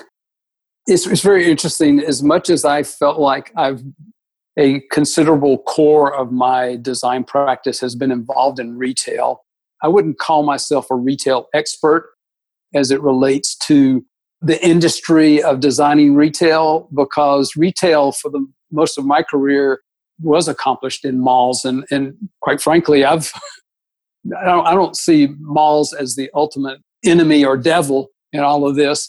That was just the way you were able to collect uh, retail into incredibly regional environments that really were pervasive uh, in an auto dominant society. And I think now that we've reverted back to a walking and walking environment society for the most part, in a lot of different venues and scales, we're going to see retail get collected that way for the most part. I think that really the the role of the you know the department store was just a collection of retail fashion mm-hmm. retailers that would go into one big box and right. and and your dad probably had several of those in his medium to small boxes maybe and then somebody else like Belk's had a little few more, and then Macy's and and certainly Sears collected a lot of those, you know, over the years, and that was a very interesting thing about looking at catalog sales with warehouses that also had retail outlets in them. They had the analog version of what the internet is today. right, exactly. and, and so you know, there's some some. It gets back to this whole idea of do the fundamental core of things ever really change? And I think that even in the power center stuff is that Walmart is a collection of retailers that are in this big value box. Right. I think that what's going to happen here with the not only with the pandemic, but where it was all going anyway with with retail, is that, that those antiquated big department store environments that were only you had to go to the department store to do right. it, they're gone. And those people who do not embrace, those retailers who are not either coming out of that online environment or in, in embracing the multi channel environments or coming from the whole shopping experiential environment and moving into the online environment, those are the retailers that are going to survive. And I think that hopefully, and I've seen it happen, is that the larger format retailers like the Targets of the world and all those kind of things, you know, they're now able to, if they if they're multi-channeling, if they're online as well as having shopping, they're actually able to scale their stores down now. Mm-hmm. We've done a Target store in Chapel Hill, North Carolina. There's a part of a mixed use development that was uh, affiliated with the University of North Carolina that has a 14,000 square foot Target. Yep. And you can order anything you want that you can get from Target, and they'll mm-hmm. deliver it to that Target right there, and you can pick it up. Yeah. And they don't have to stock it. As long as they've got it online, they get it to that place. Amazon is coming from the other direction. They have Amazon locker hub locations that I can. In Atlanta, Georgia, I can go up to Georgia Tech and they've got a hub on Fifth Street up there, and I can order anything I want on Amazon and pick it up there if I don't want to have it delivered to my house yep. in Atlanta or whatever it might be. So to me, retail is on the forefront of being influenced by online shopping and all that. However, you can't ignore the fact from an aesthetic perspective, and we would say this, is that retail is the engine that drives the urban social environment. And it is connected to uses that include entertainment, fashion, right. daily needs of life, food and beverage, and all that stuff. And, so it's and the is, magnet. It's the magnet to people. Basically. Yes. But it doesn't have to be 850,000 square feet of single use stuff surrounded by a parking lot. oh, but the, the thing that the pandemic questions in my mind yeah. is the is the collection of people in the densities that they've been. Yeah. so for instance in the entertainment environment in a restaurant that's tightly packed mm-hmm. in a theater that's tightly packed in a stadium that's tightly packed is mm-hmm. that going to change? And to, to me those are retail environments yeah. some form or fashion I would say I would say I hope not. I love intimate environments more than I like big environments. I I'm mm-hmm. always been a person that would advocate for smaller, tighter, more intimate environments than large no man's land. If you look at Bethesda Row, right, that's all about creating an intimate streetscape, not a huge streetscape. It's no. about creating intimate plaza now, some of that's because that's all we had to work with. I think if Mizner Park had a six acre park going down the middle of it, because that was mandated by the city of Boca Raton, because they wanted to bring the Florida State University Circus to Boca Raton, Florida, and be able to perform down the middle. But because the buildings weren't that big on either side of it, that space leaks leaks out, and it doesn't feel like a all the time. It doesn't feel like a great environment. It's a great environment, but it has problems because it's not a outdoor urban living room environment. It's, mm-hmm. it's too big. And so to me, I think that we are social individuals and we like to run into people and we like to be involved in, in fairly large environments where I can go to a wolf trap and have be on the lawn and spread out and be right next to another person with three kids and have fun, you know, kind of thing. I want to be in Piedmont Park in Atlanta or I want to be down on the mall in DC. Now, the mall's pretty big. You can go there and you can be pretty social distance no matter what. But there are times during the tourist season that, fireworks that you you yeah. cannot yeah the fireworks and all that stuff you can't stir stir with a stick down there it would be a shame if something like the pandemic affects us that way that we can't whether it be psychologically or socially or even scientifically get over that you know, there have been pandemics in the past, you know, and we've gotten over those. And and I think yes, I think this this soon will pass as well. That's great to hear. I sent you an article and about taste, mm-hmm. and which I'm going to share in the show notes. Talk to me about your your feeling about this. Is a design philosophy. It seems like from a fellow by the name of Graham. Graham, yeah. Mm-hmm. And I'd like to get your thoughts about it a little bit, and he had several principles in there. This could go on long, so let's try and keep it keep it you know to maybe yeah. five or ten minutes. Uh, uh, your perspective of that, maybe cite some of those in a bullet fashion, and just kind of go through them a little bit. Mm-hmm. Your thought yeah. process relative to thinking about uh, taste and what your definition right. of that might be. Yeah. Curiosity. Will do. Well, I've got it up here on my computer screen, and I actually have sent it to all my partners because an, I think it's an incredible, comprehensive, broad-based article about design, and you know it takes all aspects. I mean, maybe just say all professions. I guess this is this, the article's taste for makers. Makers is kind of a new word for designers. Uh, you have the whole maker economy and all that kind of stuff, and and so I, I look at you know his title makers is really designers everybody who's designing it's the great writer it's the great painter it's the great architect even the great engineers you know the great poets the great theatrical musicians and those kind of things and really brings all that into this almost this white paper of the of, art of, of creation it, all is. basically it? it is absolutely and i look at the word taste it's very interesting taste is a very interesting word and quite frankly, I haven't looked it up at all of its meanings and what its origins for, from Greek might be. You may know. but I, I look at that and I think that today in our environment, a lot of times I get asked, well, what style is this building going to be? And a lot of times I say, well, what difference does it make? You can talk about a style that somebody might like in their head, but you can do something that's a particular style that is a very bad design. Mm-hmm. And I think what he's trying to say is that design without taste can go wrong very quickly. And, and we should always be looking to enhance and uh, perfect our design as individuals, as makers, a call to that profession. He talks a lot about the the master painters of the world Michelangelo, Leonardo da Vinci, the master poets, the master architects, uh, including Wright and, and others, Brunelleschi, and, and all that kind of stuff. And, and you know, he, he really does, a, I think, a good job of, of comprehensively touching all the bases of, you know, what's good taste in music, what's perceived as good taste in, in art, and what's good taste in, in storytelling and in architecture and engineering and all of them have their different influences and ways that they perfect taste. I guess the best way to kind of do this in some respects is to talk a little bit about the four paragraphs that are yeah paragraphs that he has that really relate to my practice and my philosophy and, and i think our firm's philosophy and i think in architecture is what the words that we hear a lot about is it's not about it's not about style in many cases because as architects we think that different styles over the ages are what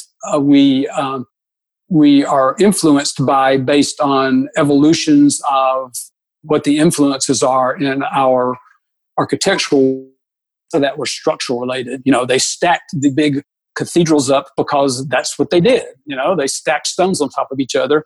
And if you really go and analyze those great cathedrals of Europe, you see how imperfected they were as you really look at the the arches and the the and the the vaulted ceilings that were that were built by just stacking a stone on top of each other they weren't that exact necessarily because they the stones weren't that exact. And then the romans came along and invented concrete and you know they were able to increase the spans and you know and and so you, look at that and and you see the you know the idea of more open spaces. And then all of a sudden we created steel and, and you have the Miesian stuff and and in, and in some cases there are people who would say as we left man behind at that point in our design of architecture uh, because it was cold and it was it was scaleless and all that. But then Corbusier came through and kind of brought it back together again although you can complain about his style and all that stuff. So you know did he do modern architecture in good taste or bad taste is where i look at it. But we always are perfecting something that design is simple. And I think that we too often, as architects, uh, get influenced by ideas and thoughts that that create messy architecture. And uh, I've been, I can certainly look at some of my designs over the years and say, is that that wasn't the the, the thought was right in creating a maybe a warehouse kind of a design, but the taste wasn't very well perfected on it. It wasn't my best work and that kind of thing. So, and our our goal, a lot of times is is that's the first thought is always sometimes your best thought, but how to keep it simple as you perfect it is important from that perspective as well. So, you know, the collaboration in our environment here is that usually an idea comes from one individual, but then we can collaborate and ask others regarding, you know, how how might I best perfect this but keep it simple and not make it messy. We say a lot in our firm that our designs are timeless and I think that that is a key element is that you look at the best works throughout history of great uh, makers, great designers, is that those are the classics. Those are the timeless ones. Those are, that's the music that we listen to most often, whether it be classic rock or we, we, we far more often are willing to listen to uh, classical music and classic rock far longer than we're willing to listen to hip hop and we complain a lot of times about architects in our community that are doing uh, hip hop architecture. They, they, it's the style of the day. It gets back to Graham's comparison of taste to fashion. You know, fashion is here today, gone tomorrow. You know, something done with bright colors we get tired of very quickly. That's why a lot of architects wear black and gray and white. but, but it's real easy. It's real easy but there are those that can do color and use it very effectively in good taste and and those those projects stand out you have people like Gehry who some people say his architecture of waves and rib- ribbons and all that stuff are are very busy and they're just disturbing and all this stuff but i got to tell you he has learned to perfect and make concert halls on the outside look like works of sculpture and architecture rather mm-hmm. than big boxes that nobody likes to walk around. Uh, I can go to the Disney Performing Arts Center in LA and I can walk around that building all day long and find nooks and crannies that are just fascinating. So, you know, and he works very hard at it. And he works it very hard at creating a form that accepts and embraces the function on the inside. And, and Graham talks a lot about form follows function. I think that we can do that in good taste or bad taste as well, because if you literally were to follow form follows function, you might just create a function that's very much like a box and mm-hmm. and and not create great form on the outside. And in the design of an exterior of a building not only is in the massing but it's also in the articulation and the detailing of the massing. Uh, and you can see a lot of buildings uh, it's like a great car that you you you can take a 57 Chevrolet with its fins and all that and that was a classic car from its form all the way down to its detailing and it wasn't supposed to be a very expensive car either it was a car that that had good bones uh, and then its detail followed the good bones and that's the way i would look at it from an architectural standpoint i think that it's always interesting to design with some uh, whimsical aspirations in mind. It's always fun to discover something as you look at a painting uh, more deeply. It's always fun to uh, experience a piece of architecture that is that you you find something different when you're up close to it than you do when you're far away from it. Uh, that's why I think that when Jerry Cooper said the spaces between buildings are as important as the buildings themselves, especially in urban environments. Uh, we as humans experience buildings from about eh, 30 to 60 feet down.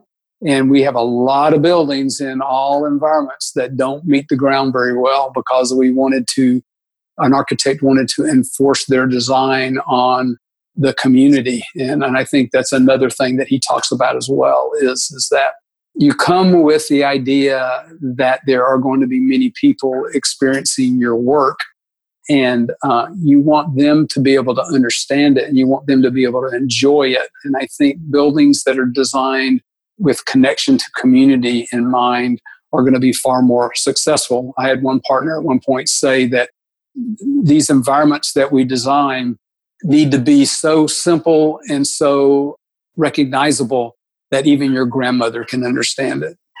and uh, and I think that goes a long way. Is that the common man? Uh, architecture is for common man as well as the elite. And if we dealt with buildings that were all iconic in nature, we would probably get pretty tired of those environments. The uh, the other thing that Graham said, I think, in architecture was is that the buildings often become backgrounds to environments that people enjoy. And, and we say that a lot at Cooper Carry is, is that a lot of our buildings end up being backgrounds to the urban open space or urban environment, public realm that people enjoy to meet in. And I think that's important that, that came out of my reading this article that he wrote. So, some of the other principles uh, he talks about are you talked about the hum- humorous piece, which is interesting. Mm-hmm. This he talks about suggestivity or suggestiveness mm-hmm. to it, which there's an emotional element to design too, where you have this attraction that's an emotional kind of a gut feeling mm-hmm. about something, which I'd be interested in your thoughts. And then he said it looks hard in some respects, very challenging and difficult, thought provoking. And then at the other, at the same time, it could look easy. It looks easy, along with the concepts of symmetry, similar to nature, in sometimes sometimes even strange or awkward mm-hmm. or unusual and then finally daring which was i thought was an interesting concept as well so maybe you can mm-hmm. speak to those a little bit do we have another two hours? I guess we probably don't. You, you hit you hit a lot of chords that i want to hit. Um, but let me just say this is that you know design is hard but in many times it it looks easy. And I think that's the key to success of something. It, it, not only architectural design, but wow, you, I, I, I look at what it takes to do a painting, but an artist would tell you that fewer strokes are better than many strokes. And he talks about that a lot. And I, and I think as I, as I talked about the factors of keeping it simple, to me, design is very hard. I can't count the many times um, th- that I end up with multiple layers of of wadded up tracing paper sitting around me as I trace over and draw over and start over on ideas at the beginning of things. And and I've got guys and gals in my office as they look at ideas and sketch ideas over layer of a layer of tracing paper. They create rainbows on the table because of the different magic markers that they use and all this stuff. And they're great looking drawings too. Uh-huh. But but a lot of times the most simple drawing is the instigation of an incredible idea that gets developed and all that. And I think that all those things about design is hard, design uh, should be kept simple, design should be suggestive, design should be innovative. I think that are all are all combinations and can be an integrated part of the process that that we all go through as maker designer people and uh, in, in, in, even in problem solving as well. They talked about the great great math mathematicians and the problem solving that they do and that kind of stuff. The daring part is, is that I, I don't think we should ever shy away from being daring in design. Um, you, you look at what design and taste does as influencers in our world, it is one of those things that either turns people on or turns people off. I mean, the the debate and the argument that goes on around a piece of art uh, or or a story or even a building uh, is incredible. and I think that unfortunately in the development community, economics plays a huge portion of this. But I will say this is that we've tried to connect ourselves with a lot of the great developers in the Washington region who, who tend to want to be more innovative than mundane.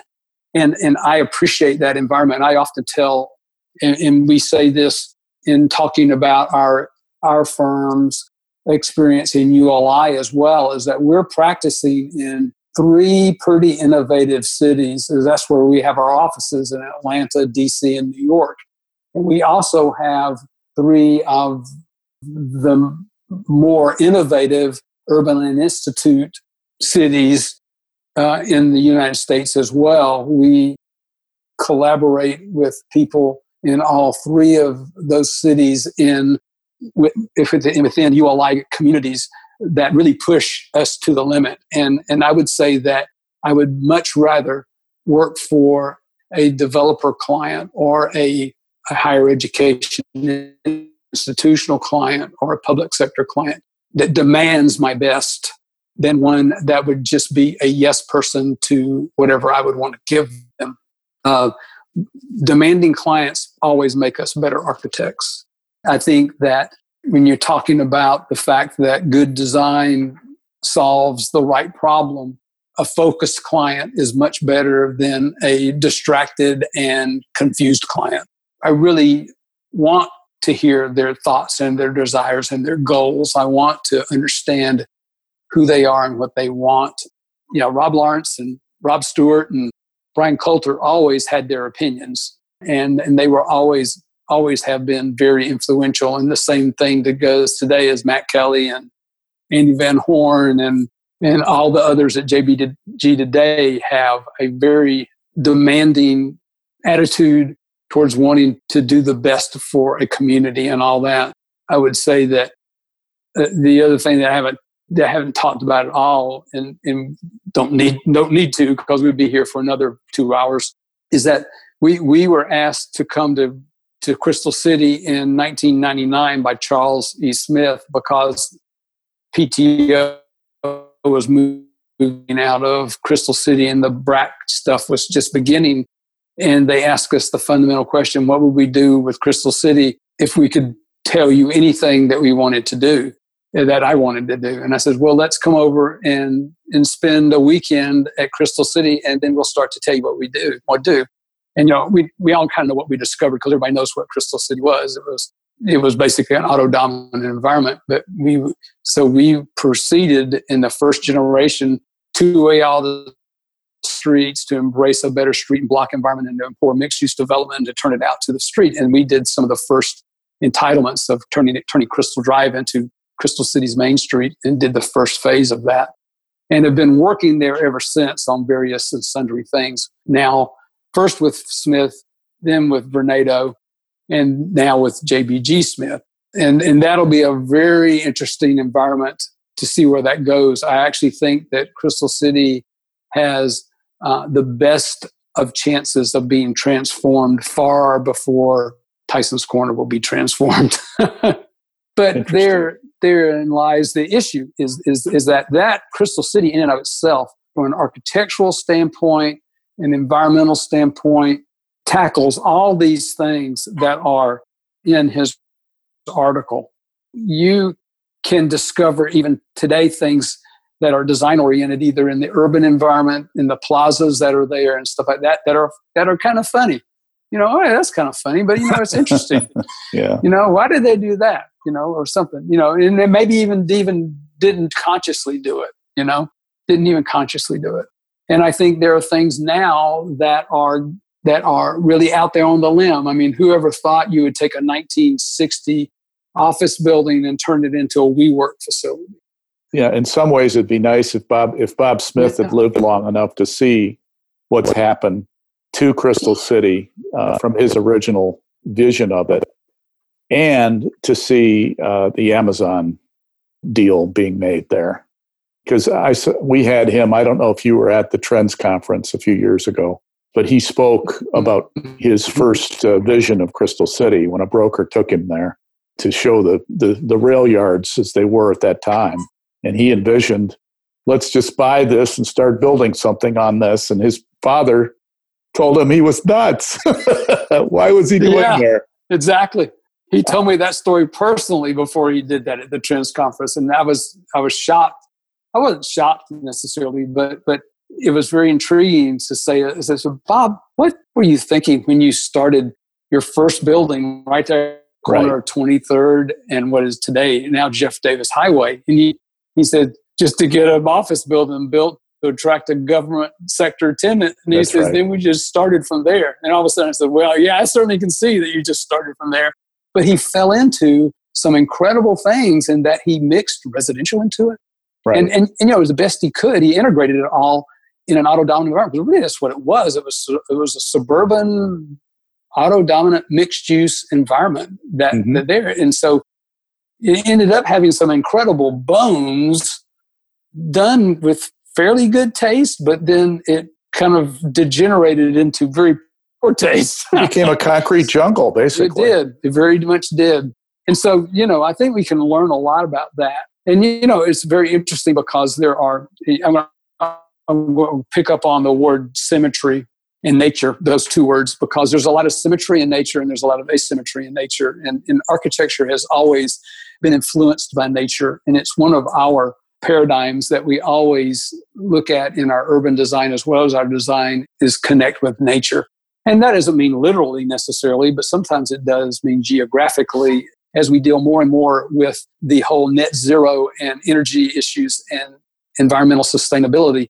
We are connecting more and more with nature, and architecture is, is metaphorically and literally connecting with nature through our, our passive orientation to get to net zero, our design and using technology in order to get to net zero, and, and those kind of things. We're looking at the way you know the West Indies and the prevailing winds and the architecture of those areas where they used to take advantage of the natural environment until air conditioning was invented. And uh, but now we can use. It's very easy in some cases for us to get to certain levels of sustainability as we measure them through the you know the USGBC and other kind of evaluation criteria. Uh, but even that stops short and doesn't totally fulfill the idea of getting back to design and connecting with nature from an architectural perspective with the technology and the, the knowledge that we have related to that. I look at that and I look at trees that grow up in forest and that grow up near the coast and all that. And while some of their fundamental structure may be symmetrical, because of the influences of the wind or the influence of influences of other plants and their need for sunlight and all that, they tend to grow towards the light and they tend to bend with the wind, which many times, if you look at them individually, they end up being asymmetrical. And as architects, I think we find beauty in the combination of foundational symmetry with asymmetrical articulation. It's more kinetic, it's more it becomes more whimsical. It becomes more more interesting and moving to to walk around and look at it changes as you walk around. Whereas something that is purely pure vanilla symmetry will will not necessarily be as interesting as it is. But good asymmetrical buildings also have symmetry built into them. Interesting. Well, David, could we uh, shift gears now for just the final our final segment here? And I wanted to t- talk a little bit about uh, how you would look at hiring, bringing on a new architect, uh, what kind of capable, you know, uh, elements you're looking for, and also as a young person yourself, putting yourself in your in your 25 year old body, how you would look to, how would you, what you tell that person today as far as uh, your career and how you how you came about uh, where you are now. I have practiced architecture in during a period of time where we were coming out of uh, one way of becoming an, archi- an architect or participating in the design of buildings uh, and evolving into the next. And I think we are somewhat evolving, you know, now even more, maybe even back a little bit to the way architecture was practiced in the generation just prior to mine. When I graduated from Georgia Tech and started architectural practice, you you could become an arch- registered architect in about three different ways, but two predominant ones. You either went to architecture school, you graduated with a Bachelor of Architectural degree, you worked for three years, got your credits, and you set for the exam. And you were tested, and if you passed, you became a licensed architect. You could also become an architect by working for seven to 10 years in an architectural firm, gaining architectural knowledge and putting buildings together, and, then apply to the accreditation board with your experience in a architectural firm and who was your and under a registered architect or multiple architectural firms under multiple registered architects and you could sit for the exam. And if you passed it, you became a, a licensed architect. The third, the third version of that was similar to the first version is that the schools were switching from five-year bachelor's of architectural degree to programs that you could go to undergraduate school anywhere you wanted to go with any kind of degree that you wanted and then apply to a graduate school and if accepted to graduate school in design or architecture uh, you could then get a master's in architecture degree and so all the schools were kind of transforming into that when uh, when i was uh, enrolling at georgia tech and so that's why I went with the 4 2 program and, and had to go all the way to graduate school in order to sit for the architectural license exam. That evolved, and the the one where you don't go to some kind of school, either getting an undergrad or a graduate degree, the one where you just worked in certain places, but pretty much gone, and is now now most people who are in architectural firms and are architects our own staff that way are in some form fashion trained in higher education in some form or fashion. Therefore, we are melded into a melding pot, though, that fundamentally was the fact that architecture has always been imagined and produced with multiple multiple people with multiple talents. And that affects my hiring. And i think it affects the hiring at cooper carry dramatically as we go out and interview people in that there are i think fundamentally three core groups of people that desire to be architects and influential in the architectural profession there are those great big idea designers that are incredible and you look at them and and they just come out come up with great idea after great idea. And they're fundamentally what we call our talented designers. And uh, but they are horrible finishers usually. They, they don't they don't have enough attention span to ever finish something, and they've got to have somebody who believes that great architecture is in the details. And those are our, in some cases, our, our great designer technicians. And those are the people that become our great project architects that that maybe can't design their way with a big idea out of a paper bag, but they certainly know how to finish it. They're the people that put they're the people that are the that are like the people who are put the fine details on the great Ferraris or the or even the 1957 Chevrolet mm-hmm. Bel Airs or whatever. They're the detailers. They're the they're the great finishers, and without them, we could never uh, put buildings together.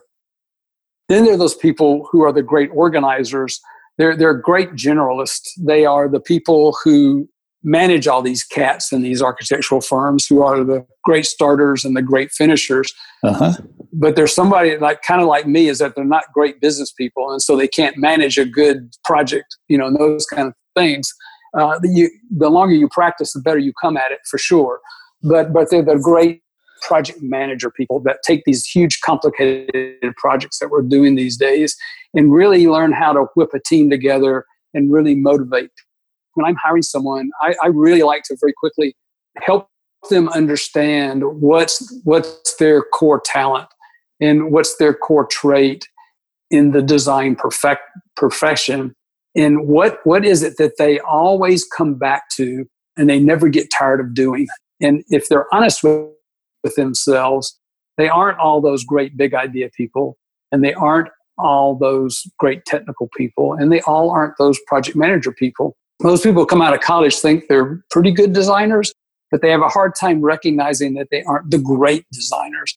And but it's okay not to be those great designers because probably 85% of the people aren't those the people that are the core of the profession, I think, because they're the great finishers and they understand great design when they see it, but they don't necessarily are necessarily the Michelangelos of the world or the Mies van der Rohe of the world or or the Frank Lloyd Wrights of the world.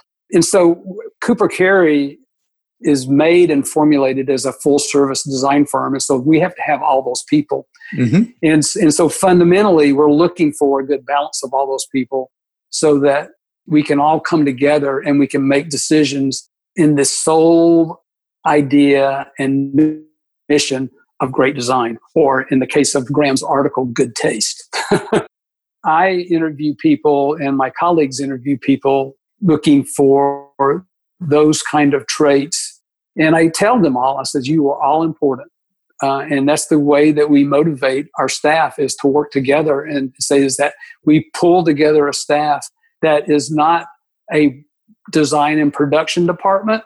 We pull together a staff because that's the way our universities are training people these days is that you are a team and, and we bring together a team of professionals that fits the project that we're working on. So if there's a residential project out there that has a little bit of office in it and a little bit of retail in it, the residential practice group will lead that particular project. And because it's predominantly residential, but we will have experts from the retail environment practice group and the office practice group come on and influence it. Mm-hmm. And because because we know the fundamental rules to follow that that make good functional retail and we know yep. the fundamental rules that make good functional office as well and yep. that way these teams can work together in order to perfect the designs that we're working on mm-hmm. so that's that's our hiring idea from that perspective and you know i think sometimes it takes a person coming out of school several years to discover and maybe even accept what their core talent really is and where they are best served in a architectural firm. And for some, it may even be disappointing. But once they find their role and they and they get into their mode, then they can perfect the other things and they become what I call T-shaped people. Is that you have this core fundamental uh, talent that you bring that's God given, and you really do you really do excel at that, and you really find out that you really that's that's where you bring your net worth to a firm. But then as you practice, you learn to broaden areas and you become a stronger person and you become a bridge between those aspects of, of creating great design. And, and we find that that's, that's very important in those environments. There's a, a book, I forget the author's name, but he came, he was the founder of IDEO many years ago, and he wrote the 10 principles of the 10 principles that influence design. And, and, it was kind of one of these personality tests from a design perspective that help makers uh, really discover who they are as a designer. Well, that's a very st- strong explanation, David, of your of your hiring practices. I appreciate that. If you, uh, I'm going to ask one final question. If you could post a statement on a billboard on the Capitol Beltway or on a place that millions of people could see, what would it say, David? Never give up. Keep on swinging. One thing I haven't talked about, I did touch on it when, we said design was hard. Through all of the circumstances of life, and we're involved in one right now, it's easy to it's it's easy to give up. And and and I think architecture, while probably not the most entrepreneurial profession in the world, it is fairly entrepreneurial. It is risk taking. It takes a long time to perfect. You know you can be in the practice for you know up to five to ten years uh, in many cases before you might say oh i've got a project of my own. Especially in a in a in a medium to large firm. We're big but we're we're one of the smaller bigger firms. We you know only have about 350 people total in our in our firm uh, and we're we're small as as you compare to the Genslers and the HOKs of the world. But it is a profession that is that is prodding in nature and, and, and it you, you go to school and you learn the fundamentals of design and you deal with that but then but you have no idea what it takes to put together a building when you graduate it is one of those experiential kinds of professions where it's easy to lose heart and uh, it's easy in some cases to go somewhere else where you might make more money but you're not practicing architecture anymore so i think really if, if my it was true to me and and I had the attitude, especially during that first recession, where I was one of two people in this in this Washington D.C. office. It was very lonely. Is that never give up? Just don't give up. Keep swinging. Well, David, on that note, thank you very much. Appreciate your time and your candor and wide ranging discussion that we had today. And yeah. I really appreciate that. Thank you. I appreciate your I appreciate your invitation. I respect you for your uh, history in the real estate business because I've seen you and observed you for a long time, and along with the colleagues that you've interviewed, they inspire me. I, I caught myself um, crying several times, like I'm about to do now, because it is an incredible, rewarding career because of the influence that you can have on culture. And I appreciate that I can count myself, or you count me, as a part of one of the the icons. You are legacy, an icon. Legacy you, in the real estate market of Washington. You are an icon, David. Thanks and for I appreciate it. Thank you.